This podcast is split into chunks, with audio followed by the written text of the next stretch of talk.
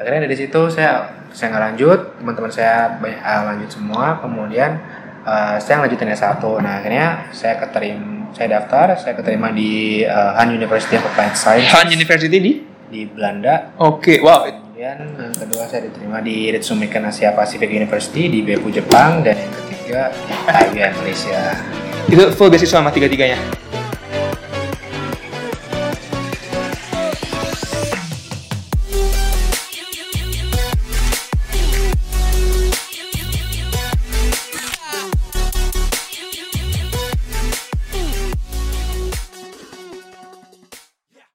Iya, assalamualaikum dan selamat malam teman-teman semua yang penting podcast. Kalian semua lagi dengerin yang penting podcast.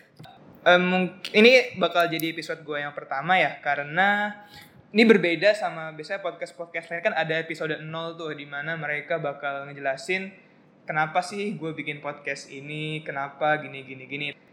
Oh iya, sebelumnya disclaimer dulu di podcast ini dia penting podcast gue bakal jarang banget eh, kayak ngomong sendiri di podcast ini lebih banyak lebih bakal banyak interview sama orang lain.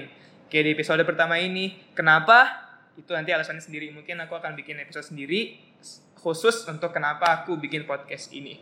Oke, seperti yang kalian lihat di thumbnail atau di mana pun kalian lihat podcast ini, di kesempatan kali ini kita udah bersama seorang yang sangat spesial. Wih. Eh, dia ini adalah ex executive director dari Sahabat Beasiswa. Sahabat Beasiswa apa? Googling sendiri lah. Ada Google kok. Oke, sebelumnya main dulu dong siapa? Oke guys, eh, nama gue Amir, nama panjang gue Amir Syarifuddin. Saat ini lagi kuliah di International Islamic University Malaysia. Satu rumah juga dengan Leo, jadi udah ketahuan dong.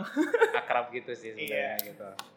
Oke, eh, seperti yang kalian lihat di judul ya, bahwa judul ini kan adalah dari Pare United States. Dari kita bakal sebelum kita menanyain Mas Amir sendiri tentang bagaimana sih cara dapat beasiswa, trik-trik bagaimana, kita akan terlebih terlebih dulu ngomong kisah hidup Mas Amir sendiri.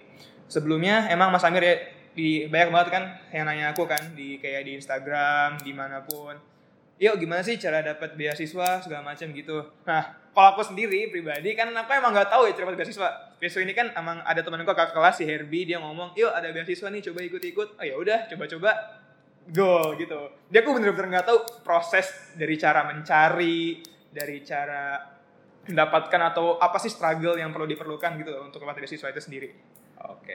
Ini Eh. mau mulai dari mana nih? kita mulai dari kisah hidup Mas Amir dulu lah Oke. biar orang Mas Amir emang asli Pare ya Oke, eh, jadi itu sebenarnya gue tuh lahir banget tuh sebenarnya kayak di pedalaman Riau gitu sih, karena waktu itu kan eh Babe itu lagi kerja di sana gitu, jadi kayak tugas di Riau gitu, jadi kayak sekitar masa kecil sampai 10 tahunan gitu di Riau gitu. Terus di sana tuh kayak nggak ada koneksi apa apa sih, karena emang kayak bener-bener hutan banget, kayak nggak ya, tahu apa-apa gitu, sedih banget sih sebenarnya. Tapi sebagai terus akhirnya kayak em, somehow kayak kakak saya yang pertama itu dia pinter banget gitu, jadi selama di sekolah tuh kayak nggak tahu deh, kayak juara satu mulu gitu, abang Itu di Riau? gitu, oh, di Riau-nya gitu. Terus akhirnya dia kayak nggak tahu sih ma- masih zaman SD kelas 5 atau nggak kelas 6 dia tuh kayak mikir kalau dia di sana mulu dia nggak bakalan berkembang gitu pendidikannya karena emang Oke. bener kayak pedalaman banget gitu nggak ada apa-apa gitu akhirnya udah gitu akhirnya beliaunya tuh minta harus balik ke Jawa gitu. Siapa kakak ente? Hmm, kakak saya gitu. Ah. akhirnya somehow nggak tahu sih kayak pemikiran dia tuh kayak maju banget gitu. Kayak anak-anak Jawa pada umumnya I gitu see. maju banget gitu. Terus kayak kami yang di daerah pedalaman tuh nggak semaju itu pemikirannya. Akhirnya ya udah pindah ke Jawa gitu akhirnya. Kenapa So, Pare? Emang bapak ente asli Pare gitu apa gimana? Eh, sebenarnya orang tua saya aslinya kediri bukan pare Oh, Kediri. Ya? nah, kedirinya gitu dua-duanya gitu. Jadi kayak akhirnya balik lagi ke sana gitu terus dari situ em, Mas Amir lahir di Pare. enggak saya Diri, dari Riau diri semua di Riau. oh, jadi kayak masa kecil saya tuh di Riau oh, semua I gitu. see. SD kayak- juga di Riau. SD di Riau juga gitu. Ah. akhirnya setelah pindah di, di Jawa bapak saya waktu itu jadi eh, komite sekolah gitu jadi Hmm. ya udah ngikut sekolahnya akhirnya ikut bapak saya aja gitu di komite di eh, di sekolah di mana bapak saya bekerja gitu kan Oke. setelah dari situ eh, nggak tahu sih saya sebenarnya sebenarnya sebenarnya sebenarnya saya orang-orang kayak agak-agak malas gitu sih waktu zaman kecil gitu nggak suka matematika dan nggak suka bahasa Inggris gitu Oh iya. Eh, jadi masa kecil tuh kayak nggak suka banget matematika sama bahasa Inggris gitu. Terus akhirnya ketika itu masuk SMP, karena waktu zaman SMP itu kayak ada sistem SSN dan non SSN. Apa itu SSN? Sekolah Standar Nasional I gitu. see. loh, Kayak gitu kan. Di Pare itu ya? eh, terus Hmm. akhirnya kayak saya coba di SSN itu nggak tahu sih karena waktu itu saya lulus peringkat pertama di SD terus disuruh ke situ di situ ada Hmm. tes gitu nah tesnya itu pun juga terbagi menjadi tiga kelas nanti gitu kayak yang kelas pertama tuh kelas unggulan namanya tuh smart class 15 anak aja gitu. Kemudian yang kedua kelas excellent itu 30 ma- 30 siswa, selebihnya reguler. Reguler tuh ada sekitar 200 sekian. Berarti paling tinggi smart class tuh ya? Oh, Ah. jadi 15 siswa doang. Jadi Ah. selama 3 tahun tuh satu kelas cuma 15 Oh doang. iya, gitu. orangnya sama aja gitu. Orangnya bakalan sama doang gitu. Itu lucu banget sih sebenarnya. Terus akhirnya nggak tahu sih kayaknya ketika tes masuk peringkat 2 gitu dari 300 yang keterima. Nah, akhirnya lucunya gitu. Lucunya di dari sat, peringkat 1 sampai 15 itu satu kelas, Hmm. kita benar-benar kayak full beasiswa gitu. Full beasiswa. Uh, jadi siapa yang uh, siapa yang ngasih beasiswa itu itu namanya cross apa ya cross subsidi deh ah cross subsidi Oh, jadi subsidi silang. ah, subsidi silang nah jadi kayak yang bayar itu teman-teman yang nggak masuk di kelas kami jadi lucu banget kan jadi Oh, yang berarti teman-teman yang di bawahnya tuh yang Ah. kelas excellent, kelas yang reguler Ah. itu yang bayarin buat Ah. smart class itu. uh, makanya lucu banget jadi tuh kayak kami Parah tuh ya? kayak 15 itu udah lucunya lagi itu yang lucu yang pertama jadi kayak yang excellent itu mereka bayar 50% nah Aha. reguler itu mereka bayar penuh gitu Dan yang atas nggak bayar sama sekali. Nah kita nggak bayar sama sekali, jadi kayak ya Allah beruntung banget gitu selama tiga tahun, terus 15 orang doang gitu kan. Lucunya yang kedua itu tuh kayak eh, dari 15, Hmm? yang cowok cuma satu gitu. Ente doang berarti. iya, itu lucu banget. Jadi kayak Selama tiga tahun? Selama tiga tahun. Jadi kayak setiap semester tuh jadi ketua kelas mulu. Itu enggak, itu kayak jadi kayak apa ya? Secara tidak langsung tuh kayak otoritas gitu, kayak lucu Oh. banget lah gitu. Kayak bener kayak selama tiga tahun jadi ketua kelas mulu gitu cowok sendiri lagi gitu. Hmm, tapi akhirnya eh, dari situ sih kayak saya tuh merasa kayak bener-bener kayak beasiswa tuh kayak ih seenak ini gitu Hmm. beasiswa gitu jadi kayak orang tua saya tuh nggak perlu ngeluarin biaya untuk biaya eh, bayar apa ya SPP dulu kan namanya SPP Berarti dari SMP emang udah beasiswa ya? Dari, Ah. Itu SMP kelas 1 lulus SD langsung ke itu. Eh, Hmm. ntar, untuk sekolah yang kayak gitu tuh emang adanya di Pare doang apa gimana sih? enggak sih ada sih itu kayak eh, otoritas benar-benar otoritas masing-masing sekolah gitu Oh, karena waktu itu Oh, oke. program kedua di sekolah saya jadi sebelum saya udah ada oh, saya maaf eh, saya program ketiga. Jadi program ketiga dan program terakhir. Itu lucu nggak sih? Program ketiga program keempat yang terakhir. Program keempat yang terakhir di kelas saya. Mm-mm. jadi dua tahun sebelum saya tuh udah ada program kayak gitu. Ah. jadi kayak 15 orang 15 mahasiswa kayak gitu yang benar-benar dibiasa dibiayai sampai penuh gitu. Nah kemudian saya eh, ketiga dan keempat itu terakhir. Sebenarnya udah nggak ada lagi di sekolah saya. Gitu. Itu sih. Kemudian dari situ nah, saya lulus dengan valedictor, eh, valedictorian. Valedictorian itu kayak juara satu, kemudian UN tertinggi dan ngasih Wow. kayak speech di depan gitu loh. Speech depan di sekolah itu. Nah, depan Ketika sekolah. Nah. graduation gitu ya. Eh, kemudian orang tua dipanggil ke depan. Ya, itu yang pasti bangga Nah, itu kayak orang tua saya nangis banget, kayak nangis gitu depan kan gitu ya. Itu seneng sih, tapi diambil dua waktu itu saya dan teman saya yang cewek gitu kan. Hmm. Terus dari situ eh, nah ini saya mulai menghadapi kegagalan sebelum lulus sebenarnya. Jadi waktu itu saya mau daftar di SMA 2 Kediri. Itu unggulannya. SMA 2 unggulan. Kediri. Kediri. eh, jadi itu kayak dulu tuh SMA 2 Kediri dan SMA 2 Pare itu kayak battle banget, tapi yang paling bagus memang SMA 2 Kediri Ah. gitu kan. Daftar ke sana di RSBI eh, tapi nggak terima gara-gara kami dari daerah gitu. I Karena mereka tuh cuma ngambil tiga, eh, 90 siswa dibagi menjadi tiga kelas masing-masing kelas 30 siswa tapi mereka benar-benar kayak saya nggak baca waktu itu pengumumannya. Ternyata memang mereka tuh memprioritaskan siswa-siswa dari kota gitu. Jadi Paham. karena kami dari daerah gitu Uh-huh. jadi benar-benar kayak di reject gitu. Benar-benar aduh sayang banget.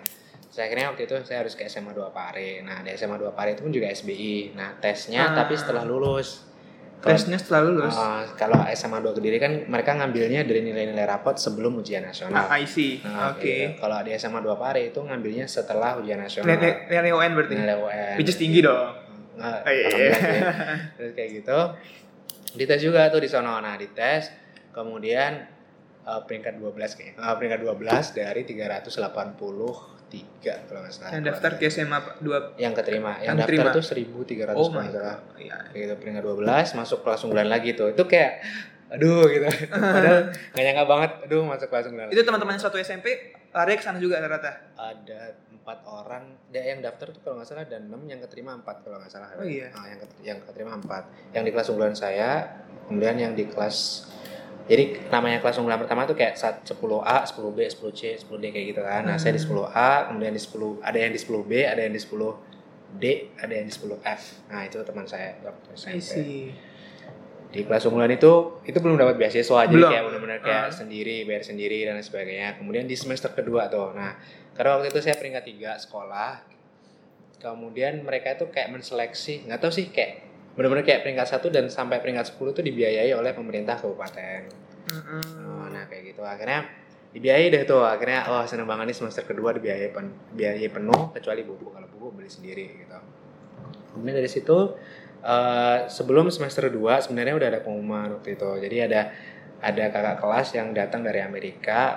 Dia beliaunya ada baru saja exchange students nah berba- berbagai, berbagai pengalaman deh tuh di depan kelas tuh keren banget dia itu kayak benar-benar kayak Sebenarnya termotivasi Ah, wah Amerika termotivasi gitu ya. gitu kan keren banget tapi sebenarnya waktu itu saya nggak pengen daftar karena waktu itu saya lagi fokus di Olimpiade OSN Itu SMP kan? SMA Oh ini udah masuk SMA. ini udah masuk SMA nih ceritanya Oh iya. Oh Wah, itu sebelumnya nih. Tapi kan orang-orang tahu pasti kan kalau Pare itu kan emang kampung Inggris sendiri gitu kan. Mas Anies sendiri emang belajar dari kampung Inggris dari Pare itu. Eh, nah itu kan nah SD itu saya kan nggak suka nggak suka bahasa Inggris sama matematika Enggak suka yang sih matematika. dua-duanya nggak suka banget Hah. nah SMP di kelas unggulan kalau nggak bisa dua-duanya itu nggak survive Jadi emang emang lingkungan yang sangat memaksa kita untuk Oh, belajar. maksa banget gitu. Jadi dari 15 itu kayak mereka tuh cewek tuh. Nah, semuanya tuh bisa matematika dan bisa bahasa Inggris kecuali saya gitu. Oh iya. Iya, itu lucu banget sih. Jadi eh, pengalaman terenggak enaknya waktu itu semester pertama saya peringkat satu satu sekolah, tapi nilai matematika saya tuh di bawah KBM. Jadi Matematika toh. eh, matematika doang, sama bahasa bahasa Inggris di atas yang dikit doang gitu. Oh iya. Jadi itu lucu banget sih. Jadi kayak semua satu sekolah tuh yang yang di bawah KBM tuh cuma saya gitu. Padahal saya peringkat satu sekolah. Gitu. itu lucu banget sih. Jadi kayak guru saya tuh mak kayak merasa kayak terhina gitu sih sebenarnya. Jadi dia tuh kayak sampai saya tuh dipanggil di BK gitu. Kok nilai kamu di bawah KBM gitu kan? Kamu dekat satu loh padahal. Eh, kayak gitu kan. Aku dapat nilai 68, KBM-nya 70. 10 ya. Padahal kan nggak belum pernah ada ceritanya seorang siswa itu di bawah KBM biasanya itu selalu di atas Iya. KBM semua kan. Nah, Ini saya tuh di bawah KBM. Bahasa Inggris saya 71, KBM-nya 70. Oh iya. Oh, itu lucu banget. Jadi kayak ya Allah gitu. Jadi kayak sebodoh itu gitu saya tuh sebenarnya waktu itu gitu. Sampai akhirnya ya itu gitu sampai dipanggil ke BK loh. Kok nilai kamu di bawah KBM gitu kan. Karena itu kayak nggak wajar banget gitu loh. Kalau Hmm. di bawah KBM tuh kayaknya nggak naik kelas gitu kan. Hmm. Kalau di SMP Hmm, kan kayak iya. gitu kan. Terus akhirnya ya udah dari situ akhirnya kayak harus belajar gitu kan. Teridak sendiri ya. Otodidak. Tapi zaman waktu zaman waktu itu SMP udah ada belum sih kampung kampung, kampung Inggris di Pare itu? udah udah ada, Udah ada ya? banget, lama banget itu dalam. Belajar situ juga nggak? Ah itu. Jadi itu nggak tahu sih historinya. Anak-anak Pare itu nggak pernah belajar di kampung Inggris Pare. Jadi kampung Inggris itu emang buat buat orang luar interlokal gitu ya. Oh, jadi itu nggak tahu sih kayak kampung Inggris tuh belum terkenal banget di luar Pare gitu. Oh ya orang pasti nggak tahu gitu ya. Oh, Tuh ini the truth loh, eksklusif dari orang Pare langsung. Nah, lucu banget lucunya di situ. kayak gitu. nah, habis itu lanjut ke SMA tadi tuh, mulai dari orang yang datang, Ah. orang exchange tuh ya, dia alumni situ. Nah, dia beliaunya belum belum alumni tapi emang siswa situ. Siswa situ kan. exchange. Kemudian exchange ke Amerika, balik dari Amerika, dia kayak totally lupa bahasa Indonesia. Oh gitu my kan. god, itu berapa tahun emang di sana? Dia kayak satu tahun setengah gitu sih. Oh, Sama sih kayak saya. bisa sampai lupa gitu ya? Jadi kayak emang lingkungannya mungkin ya di sana kan emang Oke. kayak Amerika banget. Terus kayak dia cowoknya juga cowok Amerika gitu, pulang pergi sama cowoknya kayak gitu-gitu sih ceritanya kayak gitu dia. Ah. Terus akhirnya kayak serunya sih karena ketika beliaunya di Amerika ada orang Jepang yang belajar di SMA kami gitu. Karena exchange Aha. gitu. Oh, I see. Dianya ke Amerika, orang Jepang datang ke sekolah kami. Nah, di situ tuh baru termotivasi banget kayak kayaknya kalau misalnya kalian nggak keluar negeri di zaman-zaman SMA, kayaknya kalian tuh nggak nggak bisa ngelihat dunia gitu. Wah, gila sih. Itu SMA loh. Itu zaman SMA. Nah, waktu itu saya sebenarnya juga nggak ingin karena waktu itu saya sibuk di OSN. Jadi itu OSN Olimpiade Sains Nasional. Nah, Eh, itu di bidang apa OSN? saya waktu kelas 10 itu bidang apa sih? Oh, kelas 10 saya fisika. Fisika, Nah, kelas 11 saya astronomi. astronomi. Hmm. Oke. Nah, kalau OSN tuh benar-benar nggak bisa di kayak disambi lah Iya, istilahnya emang harus Jadi kayak fokus banget. fokus banget gitu. Karantina segala macam pasti ada. Eh, karantina Oh. gitu kan terus kayak ya terus kayaknya mir karena di di di apa ya kayak istilahnya diajak teman saya yang peringkat satu dan peringkat dua jadi tuh saya kan peringkat tiga waktu itu peringkat tiga sekolah peringkat satu dan peringkat duanya itu teman saya akrab cowok juga gitu dan duduknya di sebelah saya gitu nah Hmm. mereka berdua itu yang pengen banget terus akhirnya diajak mir ya udah ikutan yuk gitu biar kita bareng gitu. Tapi kan udah ada link gitu, ya, jadi gampang gitu maksudnya. Ah, jadi udah ada ini dari BK itu dapatnya dari US Embassy Oh langsung. my gitu. god, enak banget ya. Nah, jadi kayak sekolah-sekolah RSB itu emang udah ada koneksinya gitu. Ah, I see. akhirnya udah akhirnya daftar nah ternyata dari 116 eh, di tahap pertama dari sekolah kami dari sekolah kami yang keterima 11 siswa dari 116 ke 11 nah Itu itu masih lingkungan sekolah. hmm, itu lingkungan Ke sekolah, sekolah. 11 anak kemudian tiga-tiganya kami lolos gitu alhamdulillah banget terus kita lolos ke tahap 2 tahap 2 itu di tahap kabupaten kota Kabupaten. kayak gitu di situ banyak sih dari SMA SMA lain gitu yang lolos dan sebagainya gitu dari 11 yang lolos ke tingkat provinsi itu 5 dan unfortunately teman kedua teman saya tuh nggak lolos itu sedih banget mereka. Padahal mereka yang paling eager mereka, ya, yang- semangat. mereka karena mereka peringkat satu dan peringkat dua gitu I mereka udah Iya. wah, hebat banget lah gitu kan keren banget akhirnya di tingkat provinsi dari lima dari saya bicara tentang sekolah saya dari lima Hmm, dari provinsi eh, yang lolos ke nasional ada dua. Dua. nah, dua orang saya dan teman saya cewek gitu. Akhirnya dari nasional ke tingkat internasional di tes di Jakarta yang lolos cuma satu dari sekolah saya.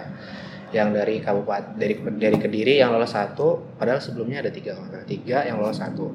Sampai di eh, sampai di apa ya sampai di tingkat internasionalnya itu gitu. Itu tesnya ngapain sih? Maksudnya dari Oh itu tesnya tuh gini, tes tes tahap pertama yang tingkat sekolah itu itu saat jadi setiap tes tuh kayak penuh banget satu hari penuh gitu. Jadi dari jam 8 sampai jam 5 pasti kayak gitu. Dan itu Oh. tesnya selalu hari Minggu. Oke. Nah, gitu. Eh, tes pertama tahap pertama di tingkat sekolah itu kami ngerjain tes Essay, enggak? eh, apa sih tuh yang Psikotes. kayak- bukan, Bukan. kayak ilmu pelajaran, ilmu matematika, fisika, kimia, biologi dan sebagainya. Oh, Gitu. yang mau pasti gitulah ya kayak. akademik kayak gitu Akademik, banget akademik. kemudian bahasa Inggris, generic structure, tenses dan sebagainya Mhm. itu tes tes itunya paket keduanya, paket ketiganya kita nulis esai dalam bahasa Inggris Itu dikasih oke. dikasih kayak topik gitu kita nulis esai gitu, dua dua jam gitu sih itu tahap pertama di tingkat sekolah dan tingkat sekolah dan tingkat kabupaten dan kota kita di interview dengan menggunakan bahasa Inggris kemudian Hmm. yang kedua di interview pakai me- psikotes menggunakan bahasa Indonesia yang ketiga di interview tentang bakat dan minat jadi kalau misalnya bak- minatnya apa bakatnya apa harus ditunjukin Oh iya. Ah, Oh jadi gitu apa tuh Mas Amir tuh? Ah, waktu itu saya tuh lucu sih ya. Saya sebenarnya nggak punya bakat, nggak punya minat juga. Gitu. Terus akhirnya, Mir kamu bisa apa gitu kan? Mau uh, budaya apa sih dari Indonesia yang pengen kamu tunjukin ke Amerika gitu kan? Jadi pertanyaannya udah, udah jauh banget gitu. Oh iya. Terus kayak, aduh, Aduh, apa lagi.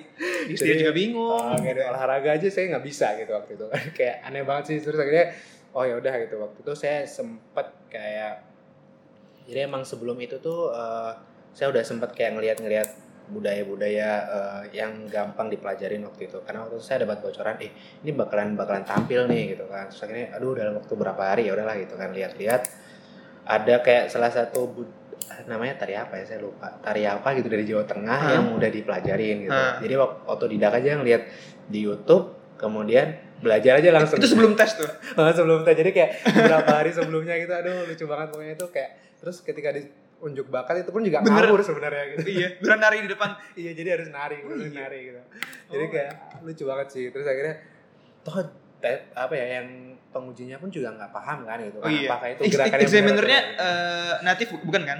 Eh, ada beberapa yang nanti Oh iya. Eh, tapi saya dapat yang alumni gitu jadi Ah, kayak dia tuh kayak paham Bener lebih paham lah namanya Eh, justru ya. tes tes yang gimana kayak gitu tes kedua tes ketiganya eh, tes ketiganya di tingkat provinsi itu debat bahasa Inggris jadi kayak kita dihadapkan sama semua siswa yang udah terpilih lima dikasih topik kita harus debat Wow.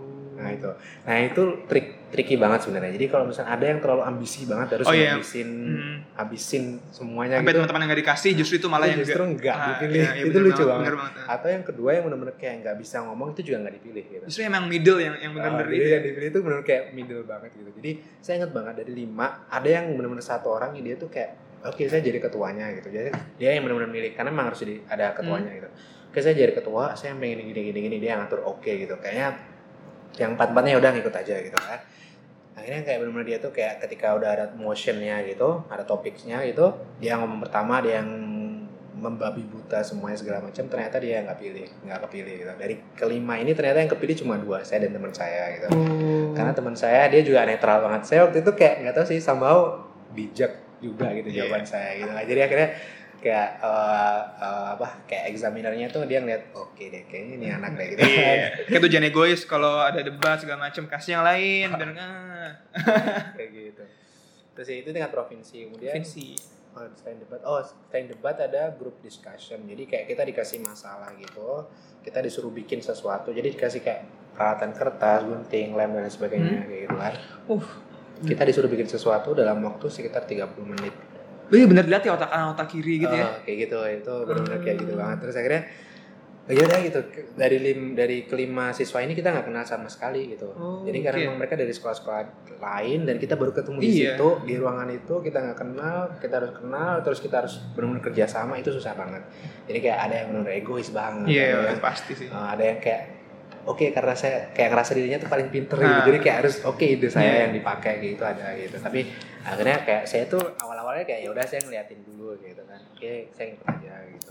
Akhirnya ketika presentasi justru yang pilih saya gitu. Karena mereka itu kayak benar-benar ngandelin ketika kita kita waktu itu bikin frame foto gitu dari Frame foto? uh, kita, kita disuruh mempresenta- mempresentasikan ini maksudnya apa. Nah, teman-teman saya itu terlalu kayak imajinasinya terlalu tinggi mungkin ya gitu kan. Jadi waktu itu ditanya, ini maksudnya apa kenapa bikin frame, uh, frame foto yang berwarna-warni? Ada yang teman-teman bilang, oke karena kami dari sekolah yang berbeda-beda. Siap, kami dari siap. kayak gitu gitu. Jadi intinya karena berbeda-beda makanya kami menyatukan warna yang berbeda-beda gitu Hmm. dan sebagainya. Ada yang bilang karena uh, frame foto ini uh, bisa memberikan memori di mana kita bersama kayak gitu-gitu jadi kayak imajinasinya terlalu tinggi nah, waktu itu saya ditanya gitu kan Mir kenapa gitu menurut kamu apa sih eh, kenapa sih kalian em, membuat frame foto kayak gitu waktu itu gak tahu sih kayak saya bilangnya kayak gini eh, mungkin eh, menurut saya dengan eh, dengan berkreasi seperti ini kita bisa memanfaatkan barang-barang yang tidak eh, terguna lagi menjadi barang-barang yang berguna Itu gitu. dia. akhirnya nggak tahu sama oke ketika pengumuman nama saya yang kepilih Dari Itu empat coba. itu, dari lima. Dari lima. Itu Akhirnya keempat, provinsi ya? oh, itu tingkat provinsi Hmm. baru dikirim ke nasional, Nasional. kayak gitu gitu sih baru di nasional nah di nasional ini kita stay selama empat hari Di karantina gitu. Nah, di Jakarta. di Jakarta di eh, ke- kemen- dulu sih namanya Departemen Pendidikan Nasional kalau sekarang udah kementerian Ke- kan ah, kementerian. Kementerian dulu namanya Departemen Pendidikan Nasional nah di situ kita karantina empat hari gila sih tuh maksudnya kayak benar-benar kayak dari Sabang sampai Merauke dan mereka kayak pintar-pintar semua mostly Chinese juga itu gitu kan. pasti sih. Terus kita dilatih empat hari harus pakai bahasa Inggris. Kemudian di situ eh, kita banyak banget tesnya, mulai tes kayak eh, IELTS kayak gitu ada Oh, satu- IELTS itu ya? Ada juga IELTS. Kemudian kita ada eh, debate juga di Hah? situ. Kemudian kita ada interview tentang psikologi. Kemudian kita ada juga eh, tes bakat juga. Jadi kita harus nunjukin juga itu itu banyak banget selama empat hari itu kayak gitu. Staff itulah kita. Itu jadi emang ini beasiswa kan dari Kemendik dari Kemendiknas ya. Eh, dari Department of United States. Department of United Eh, States. dari Amerika langsung. Untuk jadi exchange student gitu. Hmm, namanya exchange students. Nah sebenarnya itu under IFS gitu kan. Terus eh, IFS itu sendiri banyak gitu kan. Ada yang programnya YES, ada ISC, eh IS, sorry, eh, CIEE, kemudian ada PAX dan sebagainya. Saya di bawah PAX. Oke. Kayak gitu. Jadi Terus singkat cerita nih, akhirnya kepilih kan. Hmm. Berapa orang tuh dari Indonesia untuk ke Amerika? Itu emang ke Amerika semua kan dari Hmm, jadi ada yang ke Amerika, ada yang ke Eropa, ada yang ke Jepang. Nah, Oke. yang ke Amerika, karena kemarin di Amerika satu ini ya, satu kayak satu apa ya? eh, kita satu pembinaan gitu, yang di Eropa satu pembinaan juga gitu kan. Nah, yang di Amerika itu ada 100, tapi waktu itu ada satu orang yang sakit, akhirnya dia mundurkan diri gitu pada waktu sebelum berangkat. Oke. Sayang banget. Jadi tinggal 99. Jadi 99 kita karena emang waktu karantina sebelum berangkat itu udah kepilih 99 Heeh. dari Sabang sampai Merauke kita di karantina selama satu minggu itu penuh banget di departemen pendidikan juga itu kita benar-benar kayak eh, yang ngisi tuh orang-orang native Amerika Oke. benar-benar kayak langsung di training gitu kan kamu nanti sekolahnya kayak gimana kamu milih program eh, kursus-kursusnya apa aja kamu nanti bakalan tinggal di sana selama satu tahun sekian itu bakalan kamu bakalan mengalami musim dingin musim Hmm. salju dan lain sebagainya kayak gitu itu sih training-training kayak gitu akhirnya eh, dari 100 itu satu orang sakit dia nggak bisa lanjut 99. karena eh, tinggal 99 yang berangkat ke Amerika gitu Itu kelas 10 ya? itu kelas 10 naik ke kelas 11 Berarti OSN udah tinggal itu berarti. OSN saya masih eh sorry waktu itu kelas 11 ke 12 deh sorry 11 12 nah, 11 ke 12. nah, waktu itu saya itu se- setelah OSN karena waktu itu saya terpilih sampai nasional Oh iya. Oh iya, Ah. main SM nasional ya. nah, karena kan emang ada tahapnya Iya, iya. tahap kota tahap ke provinsi, Provinsi, dan nasional. waktu itu saya dapat eh, medali emas di pra- eh, kabupaten Itu astronomi. astronomi, Astronomi. fisika saya nggak Fisika. lolos karena waktu itu saya kelas 10 kayaknya cuma ting- tingkat sekolah nggak lolos nah tingkat sekolah lolos kemudian tingkat kabupaten yang eh, dapat emas medali emas kemudian tingkat provinsi dapat medali perak dan nasional yang nggak dapat karena lucu sih karena emang eh, kalau kalau ngelihat kayak misalnya Smart Penabur Jakarta kemudian Petra SM Smart Petra Oke. Surabaya Jakarta mereka tuh yang anak-anak PSN tuh nggak bisa disambi gitu menurut Hmm. kayak fokus banget gitu sedangkan kami tuh kayak harus nyambi ini dan sebagainya kayak gitu Tapi maksudnya kelas 10 nilai lancar kan maksudnya. Ah. Eh, ya. Alhamdulillah sih masih masuk peringkat sekolah gitu Peringkat dan enggak jadi tuh kayak di sekolah saya tuh ada kalau misalnya dari peringkat dari kan kalau di kelas unggulan pertama itu kan ada peringkat 1 sampai 30 Mm-mm. kalau nggak masuk 30 besar mereka bakalan turun di kelas lain gitu. Oke. jadi waktu itu saya masih maintain nilai saya gitu kan alhamdulillah sih peringkat 3 sampai akhirnya peringkat sebelum berangkat saya peringkat berapa ya peringkat 2 oh, peringkat 2 sekolah kayak gitu Oke, nah singkat cerita kan kelas 11 tuh akhirnya terpilih 99 orang itu ke Amerika. Hmm. Nah, sekarang kita cerita dong maksudnya di Amerika tuh gimana sih? Kita tuh emang belajar setahun ya, selama setahun. setahun Berarti selama kelas 11 sampai kelas 12. Hmm. Sana emang belajar di sekolah di Amerika, sekolah publik gitu. Hmm.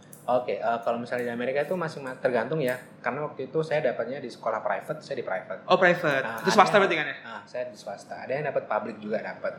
Nah, kemudian waktu itu saya alhamdulillah banget saya dapat penempatannya di eh, Orange, Massachusetts. Massachusetts tuh ya. Nah, Massachusetts itu kayak tempatnya Harvard University. Ada Oke. di situ. Di situ ada MIT juga. Jadi kayak Oke. seneng banget waktu itu. Oh, dapat Boston nih gitu kan. Nah, di Massachusetts itu sebenarnya provinsinya kecil, tapi itu adalah provinsi pendidikan gitu. Hmm, kayak Karena- Jogja kali ya enggak? Ah, kayak Jogja, Jogja gitu kan? ah, kayak Jogja gitu kecil tapi pendidikan banget gitu. Jadi beruntung banget di situ. Nah kami benar-benar dari 99 tuh nggak ada yang stay satu rumah atau satu eh, yang satu sekolah ada sih berapa tapi kalau yang stay satu rumah nggak ada. Jadi kayak benar-benar kayak hmm, nah, Eh, apa. minta maaf boleh ambil berapa min ada jual apa apa kredit apa ini up, jual top up, top up ya Ah. atau call ke keluar Ah. ada ada. Tapi nanti Geng, sorry, tadi ada sedikit kesalahan teknis. Enggak saya teknis sih. Ya, biasa lah namanya juga di asrama 40 orang, orang datangnya susah. Lanjut dong, lanjut lagi. Ah, jadi gitu, kita masing-masing benar-benar kayak di, di tempat yang berbeda-beda gitu kan. Ada yang di California, ada di Washington DC, ada di Itu milih nggak kita? Nggak, kita dipilihin. Dipilih randomly gitu ya. karena se- eh, karena kita terbagi menjadi beberapa program tadi ada yang dari AFS, ada yang dari IES, ada dari Ah, PAX, oke. nah, saya dapatnya di PAX gitu. Nah, PAX tuh tempatnya di sekitar daerah-daerah Amerika Serikat yang bagian timur gitu. Hmm. Beruntung banget situ.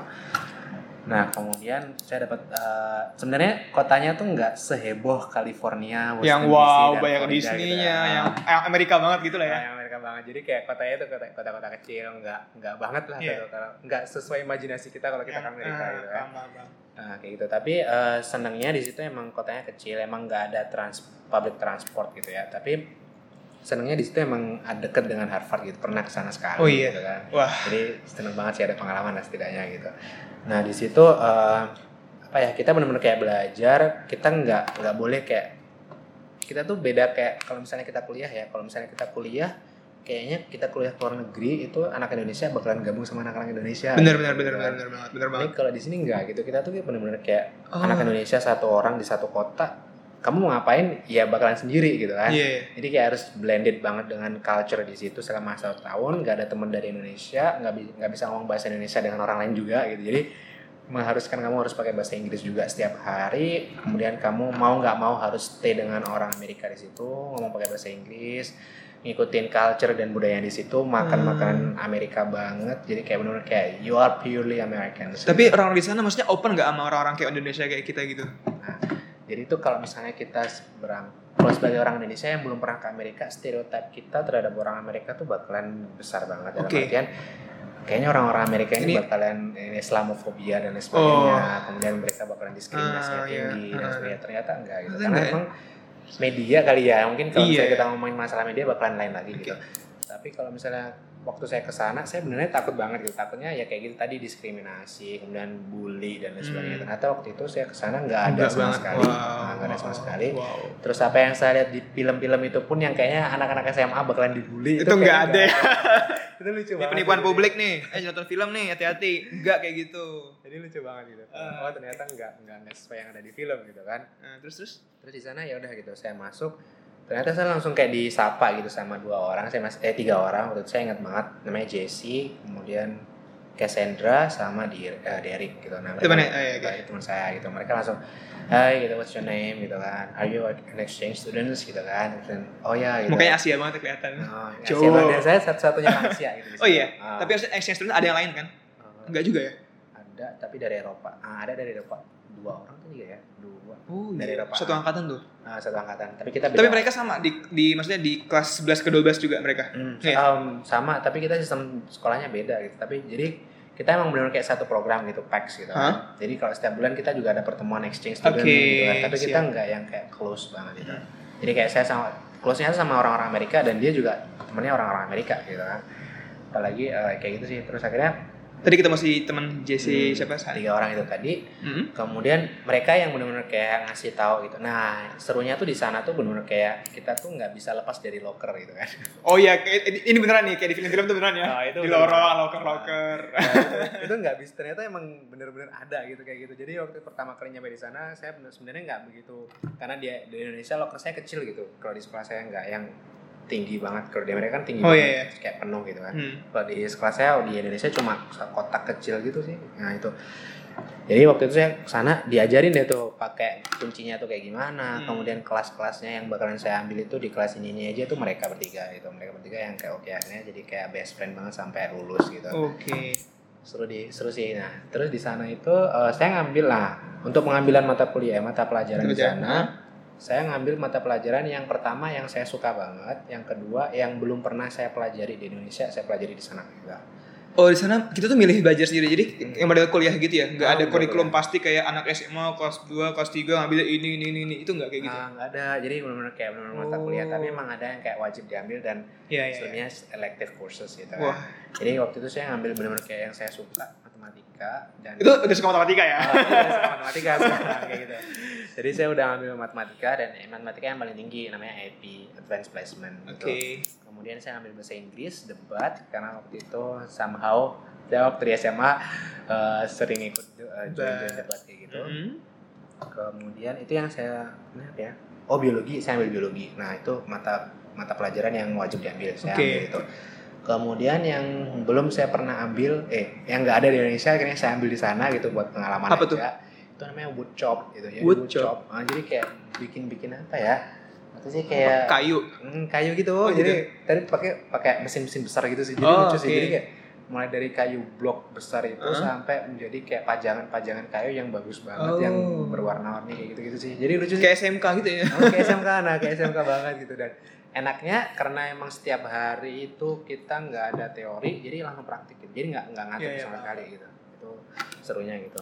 Kemudian saya ngambil computer aided drafting, jadi kayak kita tuh kayak jadi ar- arsitek kayak gitu sih. Jadi kayak kita bikin rumah, gimana bikin rumah itu dengan budget seminimum mungkin. Jadi di situ tuh kayak ada Wow. eh, komputer kita pakai komputer semuanya gitu jadi kalau misalnya kita pakai bahan ini di situ ada harganya gitu Hmm. nah kemudian eh, jadi kalau misalnya udah jadi satu rumah itu bakalan ada total harganya berapa Oh, iya. nah kayak gitu jadi lucu sih jadi kayak kita harus kayak milih bahan-bahannya tuh ada semua gitu dengan harga masing-masing Hmm. Panjangnya berapa kemudian yang kita butuhkan berapa kemudian kekuatannya berapa itu ada semua dengan harga yang berbeda-beda nanti di akhir bakalan ada harganya gitu Hmm. nah eh, itu lucu itu computer aided drafting kemudian ada yang clay atau sih clay itu kayak Apa sih clay itu apa sih? Eh, apa ya? apa sih kayak Ah, liat. tanah liat, tanah liat, tanah tanah liat. Nah, tanah liat kayak gitu karena saya kayaknya nggak pernah bikin kayak gitu akhirnya saya ambil kelas itu aja gitu. Oh, iya? Gitu, kayak Oh. gitu. Kemudian ngambil uh, kelas kedokteran, nah itu lucu banget sih kelas kedokteran. Ada sih di sana Ada. kedokteran. Um, kemudian kelas lagi OPE Physical Education karena um, saya kalau misalnya teori semua kayaknya boring banget. Iya. Akhirnya selama se- dua semester lebih itu saya ngambil semuanya PE. Oke. Oh, Sami selama di sana tuh tinggal sama housemate gitu. Maksudnya ada orang yang benar-benar kita milih orang gitu apa gimana sih? Maksudnya kita milih rumah ini atau emang dari randomly dari eh, Amerika nih kamu tinggal di sini orang ini gitu Uh, jadi itu mereka nggak random juga. Jadi kayak uh, masing-masing namanya host family. Jadi host, Oh, host host family itu mereka bakalan daftar gitu. Misalnya mereka udah tahu program ini. Oh, ini oh bakalan jadi mereka emang terbuka uh, ny- nyari anak-anak itu buat Ah, oke kayak gitu akhirnya mereka pun diseleksi jadi nggak bisa kayak misalnya kita nggak punya mobil daftar aja tuh nggak bisa jadi harus punya mobil rumahnya juga harus sesuai kamar Ah, mandinya sesuai punya kamar yang khusus buat anak itu gitu jadi Oh, iya. nggak boleh kayak misalnya nggak ada kamar terus Iya. ambil aja itu Ah, nggak bisa gitu. Iya. kemudian harus punya TV komputer internet itu wajib banget kemudian punya mobil itu wajib banget kayak gitu jadi kalau misalnya udah cocok kemudian mereka paham tentang Islam karena emang mostly tuh oh nggak iya mesti sih kayak beberapa itu emang mereka harus sudah tahu dulu gitu Iya, profil iya, iya, Islamnya iya. kayak gimana. Kemudian sebelum saya berangkat ke sana pun kita harus sudah cocok gitu. Jadi saya dapat profilnya host family saya host family saya dapat profilnya saya kalau misalnya udah cocok berangkat. Mas Habib ada syarat saya nggak mau misalkan orang ini apa gitu nah itu tuh ada gitu kan jadi eh, kayak saya tuh waktu itu tuh bilang aja pokoknya nggak ada anjingnya gitu. nggak ada anjingnya Eh, waktu itu sebenarnya itu salah juga gitu sebenarnya nggak bisa kayak gitu karena emang mostly orang Amerika tuh Iya, punya anjing. gitu kan takutnya kayak kejadian teman saya gitu kayak teman saya tuh stereotipnya tinggi banget kayak nggak harus nggak punya anjing nggak nggak boleh ngerokok nggak boleh harus Islam dan lain sebagainya akhirnya Oh, yang terjadi? nggak ada Mau lah. nggak ada gitu Ribet. kan jadi kayak itu Eh. kayak pengen kayak orang Indonesia banget gitu kan nggak bisa akhirnya ya itu kejadiannya dia harus pindah setiap bulan. Itu sayang Walah, banget gitu.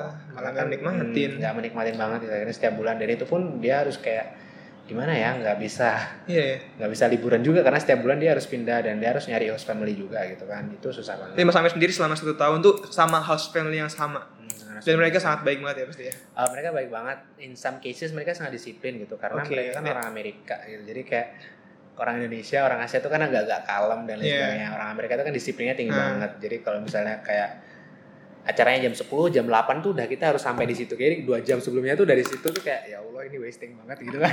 Itu orang Amerika kayak gitu. Tapi kalau dia uh, jadi kayak misalnya kayak acara sekolah gitu yang undang uh, keluarga gitu kan. Acaranya jam 10 mereka keluarga saya tuh udah nyampe jam 9 Ah, tapi sana sholat aman sholat misalkan puasa gimana tuh puasa pasti kan men- men- mengalami misalkan perbedaan jam yang gede banget Ah, Oke, puasa tuh seru sih sebenarnya. Jadi waktu itu summer kan. Summer. Summer saya harus buka puasa jam 3 eh buka sorry, sahur jam 3 pagi, buka puasa jam 9 itu aduh.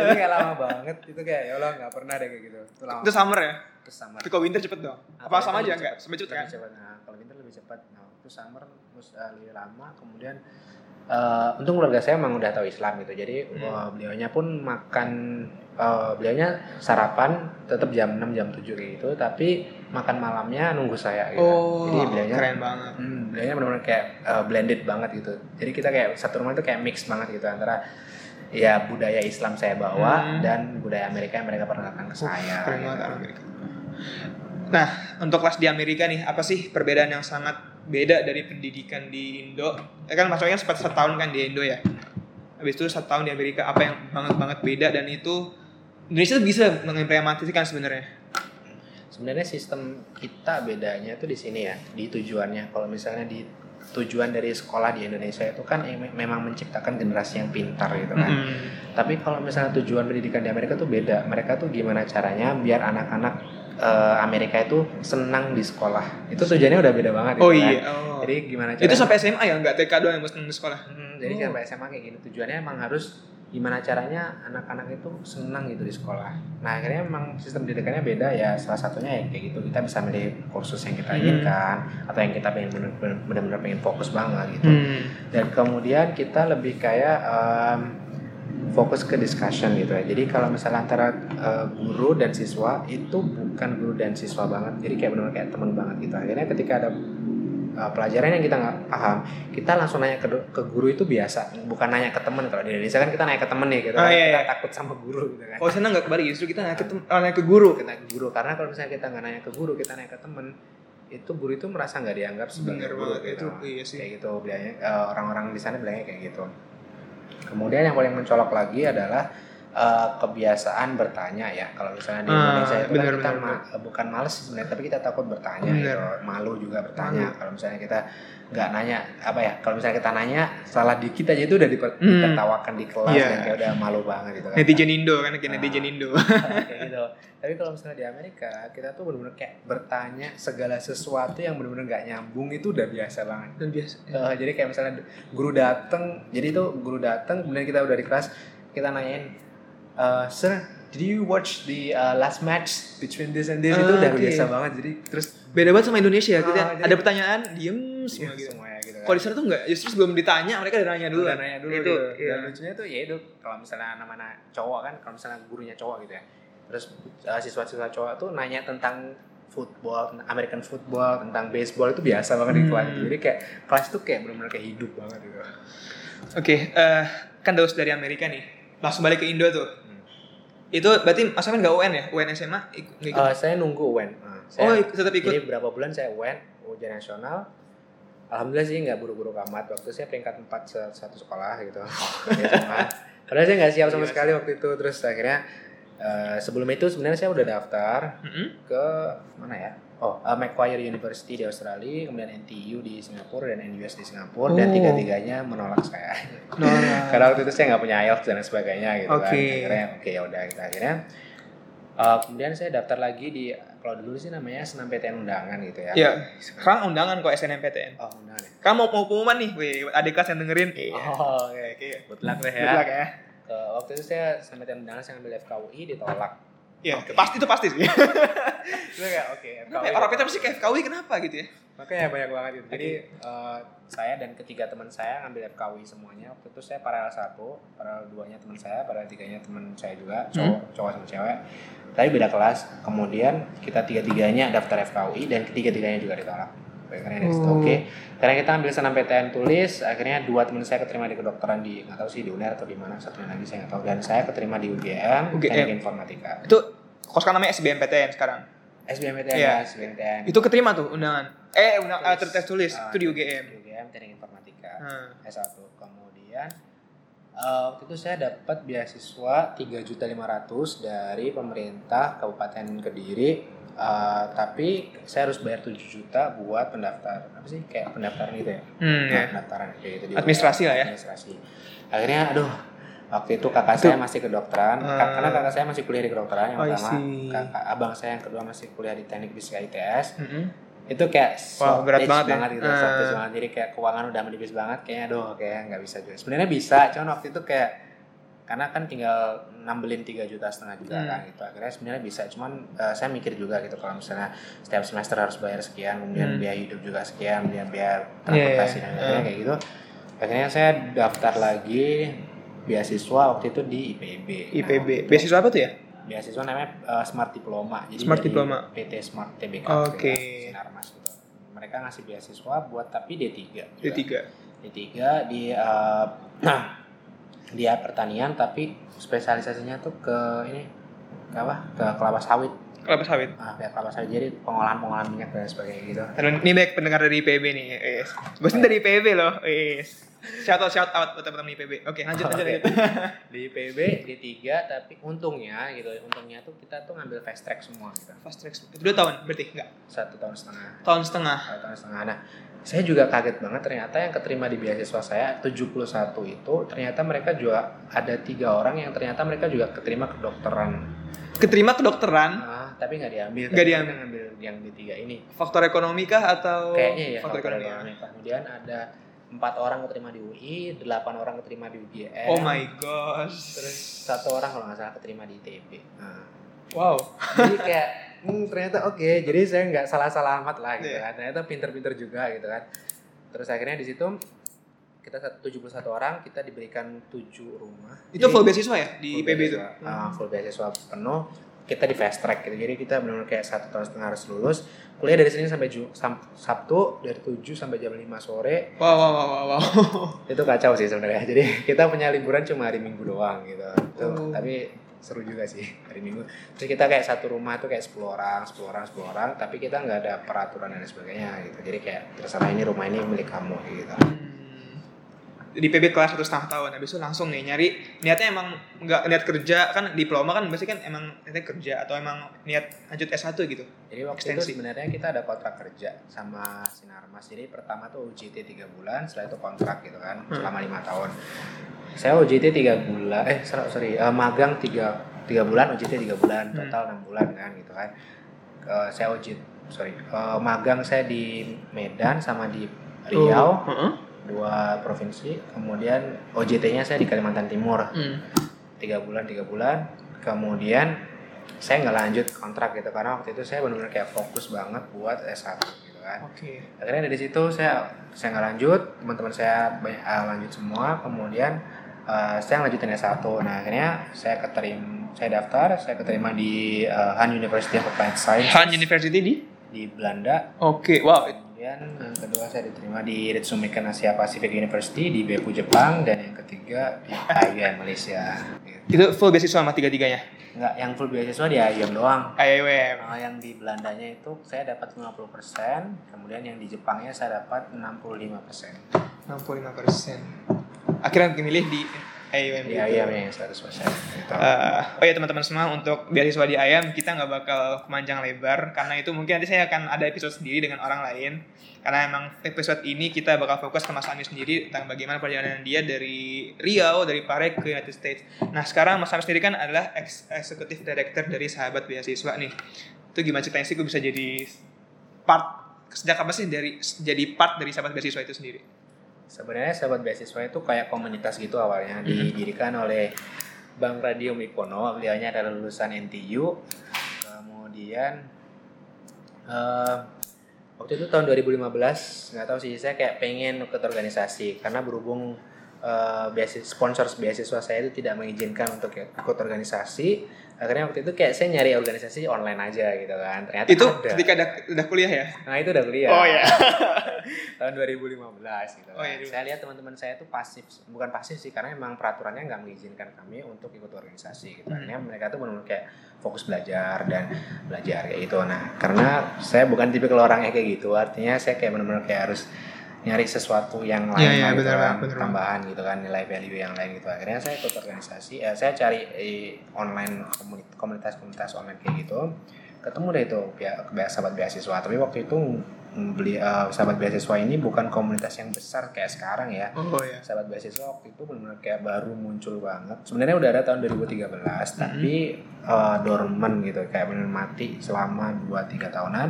2015 akhir banget ketika saya join itu mulai kita hidupkan kembali Oke. gitu kan di situ saya sebenarnya nggak punya eh, apa sih waktu itu saya sebenarnya cuma pengen sharing aja gitu sih Tentang bagaimana Eh, dapat pengalaman-pengalaman segala macam. gitu kan Terus akhirnya eh, ya udah gabung aja sama kami gitu kan ternyata saya lihat di situ ada sekitar 5-6 orang dan enam orang pendirinya ini semuanya dapat beasiswa dan enam enamnya di luar negeri semua gitu. Mm-mm. di Jepang kemudian di Perancis di Belanda kemudian di Singapura kemudian lupa yang duanya lagi di, Amerika kalau nggak salah gitu akhirnya kita akhirnya saya belajar banyak dari beliau beliaunya ini gitu kan ternyata beliaunya juga penerima beasiswa kemudian juga pernah mengalami kegagalan dan lain sebagainya gitu. ternyata Hmm, seru juga gitu seru kan banget ya. dengerin cerita-cerita orang-orang sukses Jadi memang basically beasiswa itu emang kayak cuman komunitas buat sharing-sharing aja gitu ya untuk dulunya gitu ya. dulunya untuk orang yang menerima beasiswa gitu.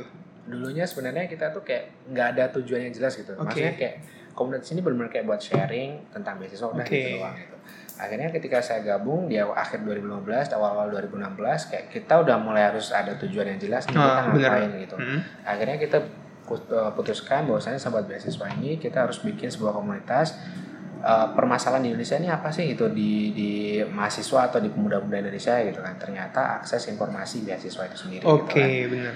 Eh, akhirnya kita bikin komunitas ini menjadi eh, portal informasi beasiswa nomor satu di Indonesia. Sebagai jembatan ya Hmm, antara jadi kayak benar-benar kita tuh ngasih informasi semuanya karena berhubung kami penerima-penerima beasiswa dan kami concern banget terhadap pemuda-pemuda Indonesia yang mereka nggak ada kesempatan Hmm. untuk dapat beasiswa gitu. Akhirnya di situ kami fokuskan ke situ menjadi portal informasi beasiswa nomor satu di Indonesia gitu gitu. Oke, eh, terus nah tips-tips dong buat teman-teman semua nih yang kayak sebenarnya kan orang tuh pada nggak tahu gitu apa namanya Tapi habis itu kan banyak banget ya beasiswa. Nah kita cari Google itu kan udah banyak banget. Nah tips apa sih buat teman-teman semua nih yang kayak mungkin masih SMA atau beasiswa S1 atau gimana sih cara dapat beasiswa itu sendiri atau trik-trik dari mana ke kita mulai? Hmm, Oke, yang pertama banget nih yang teman-teman harus tahu itu teman-teman harus tahu informasi beasiswanya itu sendiri gitu kan. Hmm. Karena kendala di Indonesia itu orang-orangnya itu bukan eh, bukan bodoh atau emang nggak pinter ya gitu, tapi emang mereka tuh nggak tahu informasi beasiswanya gitu. Ah. Gimana bisa dapat eh, beasiswa kalau nggak tahu informasinya? Ah. Itu yang pertama gitu kan. Nah caranya sekarang udah global banget gitu kan, udah globalisasi, internet udah meluas banget gitu kan, Google udah ada di mana-mana gitu, tinggal gimana teman-teman mencarinya di Google itu sendiri gitu kan. Hmm. Jadi sekarang sahabat beasiswa udah menjembatani lah istilahnya kayak gitu. Jadi udah ada orang-orang yang benar-benar mencari informasi kemudian menyalurkan informasi itu Oke. melalui komunitas ini. Nah komunitas ini kami udah ada Instagram. Oh Instagramnya at apa? Biar bisa di follow teman-teman. Oke, sahabat underscore beasiswa. Nah At itu sahabat underscore beasiswa. Nah itu uh, Instagram kami kalau misalnya di website ada di www.sahabatbeasiswa.com.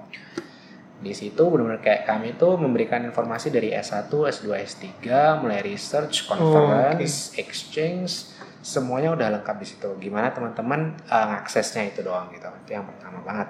Kemudian yang kedua, teman-teman harus sudah siap minimal enam bulan sebelum pendaftaran. Gitu. Minimal sebelum pendaftaran. Nah, enam bulan. Atau saya biasanya ngambil setahun sih, Hmm. rata-rata setahun. Oh ya rata-rata September sama Februari ya kalau pendaftaran ya kira-kira ya. Ah, pendaftaran. Nah, itu tergantung juga tergantung dari masing-masing negara yang ingin dituju gitu Mhm. kan.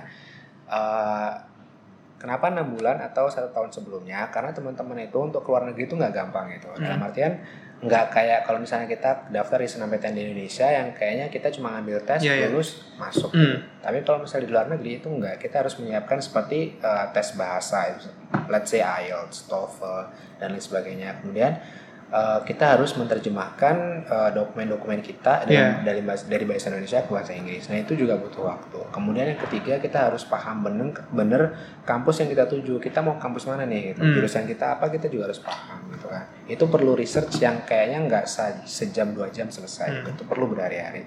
Kemudian kita juga harus tahu kelengkapan dokumen. Hmm. Nah, kelengkapan dokumen ini penting banget karena banyak kan orang-orang yang gagal itu karena mereka nggak ngelengkapin dokumen gitu. Itu sayang banget gitu. Karena kelengkapan dokumen ini butuh waktu juga gitu kan. Jadi mereka harus menerjemahkan itu tadi, kemudian bahasa, kemudian ada yang kalau misalnya S2, S3 itu ada research proposal, kemudian ada Hmm. yang PhD itu mereka harus ngumpulin profesornya dari kampusnya Oke. juga gitu kan. Mereka harus sudah siap ini selama enam bulan atau enggak eh, enam bulan sampai satu tahun gitu. Itu penting banget. Kemudian yang ketiga eh, Keempat. setelah oh, keempat ya. Keempat kayaknya. Eh ya, ya. Oke, yang, yang pertama informasi. Informasi. Yang kedua kelengkapan dokumen.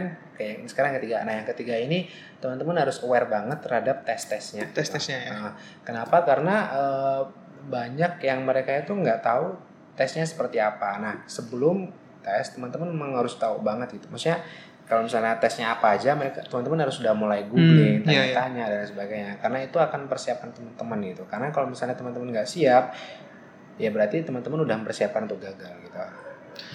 Makanya eh, yang ketiga ini benar-benar teman-teman harus aware banget terhadap tes-tesnya gitu. Kalau misalnya ada tes tulis ya berarti harus Hmm. disiapkan tes tulis. Ya. Kalau misalnya mau tes interview harus disiapin banget interview. Biasanya tes interview ini bakalan berhubungan tentang personality atau enggak eh, research proposal yang teman-teman udah submit. Kayak gitu. I see. Kemudian yang keempat eh ridho dari orang tua sih. Iya. saya. Doa, doa, banget, doa iya. dari orang tua gitu. Karena uh, mostly saya setiap pagi saya ingat banget jadi waktu SD SMP SMA setiap pagi itu sebelum saya berangkat sekolah itu saya selalu sa- salaman ke kedua orang tua saya itu kayaknya ridonya terbesar dari situ Iya gitu. banget. Hmm. akhirnya ketika uh, dan pengalaman saya pribadi sebelum saya ikut tes tes pun yang alhamdulillah lolos itu pun saya selalu minta izin ke orang tua saya gitu ada beberapa yang gagal karena memang saya nggak izin Oke. sebenarnya. Dia emang benar doa dari orang tua ya. Nah, ridho Allah tuh dari orang tua. Dan yang terakhir insya Allah sih eh, tinggal ini aja tawakal aja sih. Tawakal insya Allah itu usaha tawakal gitu. Ah, Ini udah 52 menit. Oke, udah lama banget udah gak kerasa dan 50 menit kita ngobrol sama Mas Amir. Mas Amir makasih banget udah mau diwawancara di Yang Penting Podcast. Terima kasih sama-sama. Oke, buat teman-teman semua yang mau lebih tahu lagi tentang jalur beasiswa gimana caranya, bisa follow langsung at sahabat beasiswa di Insta at sahabat underscore beasiswa. Atau kalau mau langsung ke website bisa di www.sahabatbeasiswa.com atau teman-teman juga yang mau mungkin dengan Mas Amir nanya-nanya langsung gimana sih tentang kisah hidupnya? Atau mungkin teman-teman ada yang mau nyoba beasiswa ke Amerika? Dan sebelumnya Mas Amir juga udah keterima di mana? Di Han University ya? Di Jepang Belanda. Dan tentu beliau sudah dapat pengalaman yang banyak banget. Kalian bisa langsung follow Instagram Mas Amir at apa? M underscore Syarifuddin. at m underscore Syarifuddin. Syarifuddin. Oke teman-teman semua eh, sekian dulu untuk episode kali ini. Jika kalian teman-teman semua ada sesuatu jika merasa ini bermanfaat bisa untuk orang lain bisa tolong di share ke teman-teman semua. Kalian bisa follow Instagram saya @leo aja. Kan bisa screenshot tag saya @leo aja dan aku sangat berterima kasih dan itu sangat eh, berarti sekali bagi aku. Dan buat teman-teman semua yang ada saran kritik aku sangat terbuka bisa langsung email ke at yang pen, eh, at eh, yang penting podcast at gmail.com atau teman-teman semua bisa langsung DM aku at Leo aja mau ngobrol ataupun ada teman-teman semua yang punya saran punya kritik atau punya teman yang bisa direkomendasikan untuk diwawancara di penting podcast langsung aja Oke, sekian dulu untuk episode kali ini dan terima kasih sudah mendengarkan. Assalamualaikum warahmatullahi wabarakatuh.